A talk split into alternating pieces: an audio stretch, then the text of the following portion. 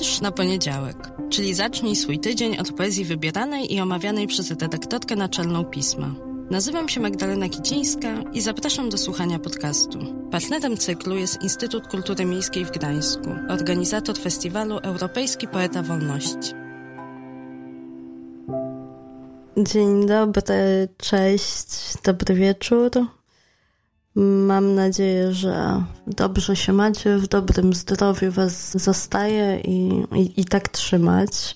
Trochę wcześniej nagrywamy ten podcast z Jakubem Dowgirdem, dalej z redakcji pisma z, ze Śródmieścia Warszawy, a nie z profesjonalnego studia, więc trochę tak mówię do was z przyszłości, ale mam nadzieję, że w chwili, kiedy słuchacie tego wiersza na poniedziałek, szóstego kwietnia, jesteśmy bezpieczni, wiemy trochę więcej niż my tu i teraz, siedząc w pokoiku na Górskiego. Skończyła się nasza przygoda, europejska podróż z Europejskim Poetą Wolności. Wrócimy jeszcze do konkursu w czerwcu, kiedy, mamy nadzieję, odbędzie się przełożona z marca gala. Natomiast nie kończy się ten cykl i nasze spotkania z poezją. A wiersz, który dzisiaj chciałabym dla was, w zasadzie dwa wiersze, które chciałabym wam pokazać, opowiedzieć o nich, przyszły ze spotkania. Trochę może tak niepoprawnie brzmi, ale no stąd się wzięły. Ze spotkania, z rozmowy, którą miałam zaszczyt poprowadzić w zeszłym roku na festiwalu Konrada. Była to rozmowa wokół antologii poezji jidyszowej pod tytułem Moja dzika koza. To taki tom, który wydało wydawnictwo Austeria, a wyboru wierszy, które do antologii weszły, dokonały trzy wspaniałe tłumaczki. Karolina Szymaniak, Bella Szwarcman-Czarnota i Joanna Lisek.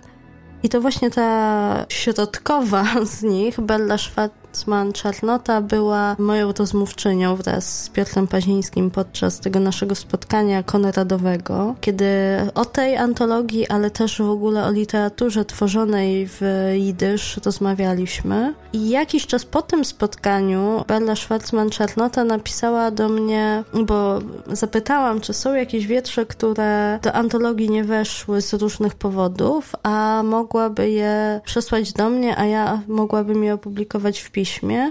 I tak właśnie się stało. Dostałam od niej wybór kilku tekstów Rukl Fishman, poetki, która urodziła się w latach trzydziestych w Stanach Zjednoczonych, a zmarła przedwcześnie w latach siedemdziesiątych w Izraelu, bo wyjechała do niego jako ideologicznie przekonana syjonistka, żeby współbudować, współtworzyć młode wtedy wciąż państwo Izrael. Rukl Fishman tworzyła w jidysz, mimo że jidysz nie było jej pierwszym naturalnym językiem, bo jak wspomniałam, urodziła się w Stanach, ale w rodzinie, która od życia, od tradycyjnego życia żydowskiego nie stroniła.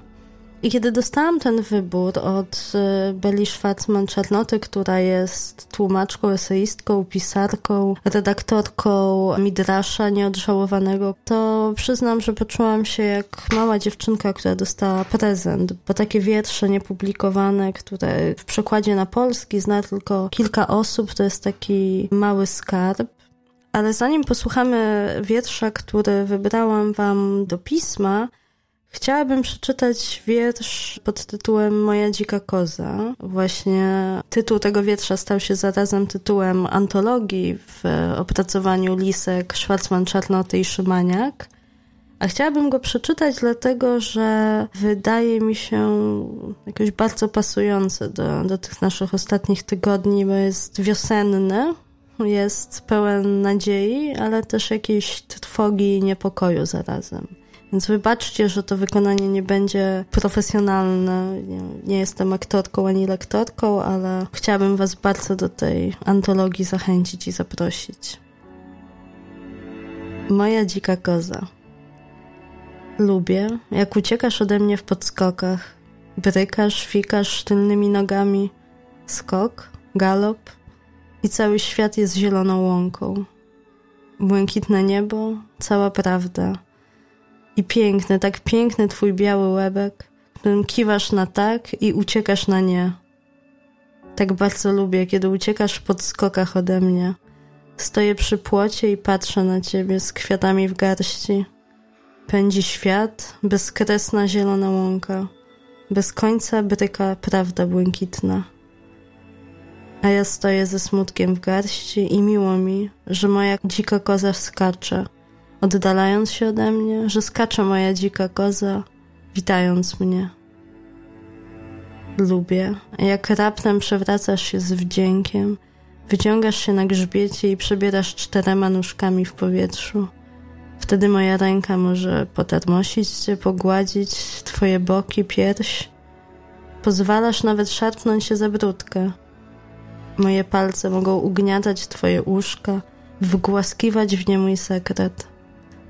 Lubię, ty dzika kozo, kiedy leniwie rozpieszczona kładziesz się na grzbiecie. Zauważyłaś? Dni są coraz krótsze. Jak zwykle nie nadążam ze wszystkimi ważnymi, błahymi, bezsensownymi sprawami. Wypada więc, abym cię nie odwiedzała, moja ty dzika. Dni są coraz krótsze. Oszaleję. Ma rację, moja dzika koza. Trzeba się śmiać, trzeba płakać, trzeba jeść chleb z masłem. Ma rację. Pisać wiersze. Czasem pocałować dzieci, nawet spoglądać na księżyc trzeba. Wszystko i tak ledwo, ledwo trzyma się na słabej strunie. Parszywy świat. Ale ma rację, moja dzika. Wiersze trzeba. To wiersz z tysiąc dziewięćset siedemdziesiątego piątego roku, przełożony przez Bellę Szwarcman-Czarnotę. Mam nadzieję, że jakoś nastrój tego, jak pisze ta, jak pisała ta poetka. Przypominam, że oryginalnie wiersz powstał w języku jidysz, w języku, który dziś wciąż żyje, ale żyje już nie tam, gdzie powstał, tylko w różnych enklawach, gdzieś w Nowym Jorku, gdzieś w Jerozolimie. Nie słychać go w Warszawie, nie słychać go w Krakowie, nie słychać go w Lublinie, ale wciąż nowe teksty poetyckie w jidysz powstają. Między innymi Rena Klepfisz, której wiersz również publikowaliśmy w Piśmie, tworzy nadal w jidysz i myślę, że to też jest może dobry moment. Kwiecień to jest też miesiąc, w którym pamiętamy o powstaniu w getcie warszawskim, o rocznicy powstania, żeby sięgnąć po poezję tworzoną w języku, który kiedyś nas wszędzie tutaj w na ziemiach polskich otaczał, można go było słyszeć, w nim się tworzyło i to bardzo duży, ciekawy kawałek literatury, nie tylko poezji, powstawał. Na dzisiaj właśnie zu- zupełnie, zupełnie go nie ma.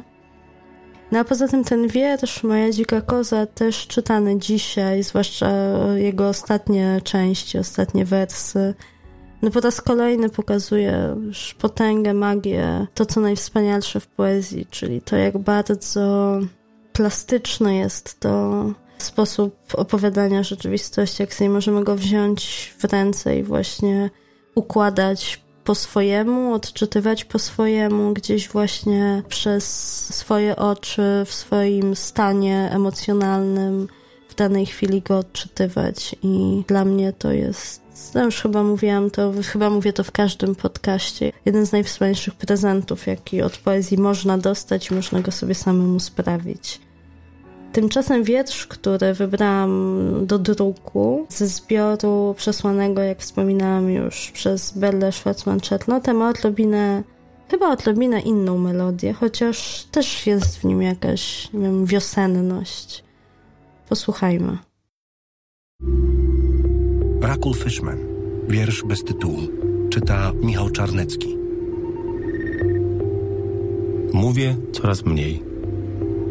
Coraz rzadziej mam coś do powiedzenia. Ledwie już dla kogo i z kim mam milczeć. Ale moje uszy wciąż są aktywne. Nastawiają się. Ich długie, czujne, niewidoczne anteny wibrują. Optymistyczne uszy wierzą w wartość słów. Uszy naiwne i różowe sądzą, trzeba tylko umieć słuchać. Zamyślona, zagubiona w słuchaniu, pogwizduje cichutko coś wesoło smutnego. Ten tekst zwrócił moją uwagę z powodu tej wiosenności, o której mówiłam, ale też spokoju, którego chyba ostatnio nam brak. Jest w nim też zapisany jakiś moment tęsknoty za bliskością, za niespiesznością, bez niepokoju, ale z nadzieją na to, co się odradza, na to, co ma dopiero przyjść.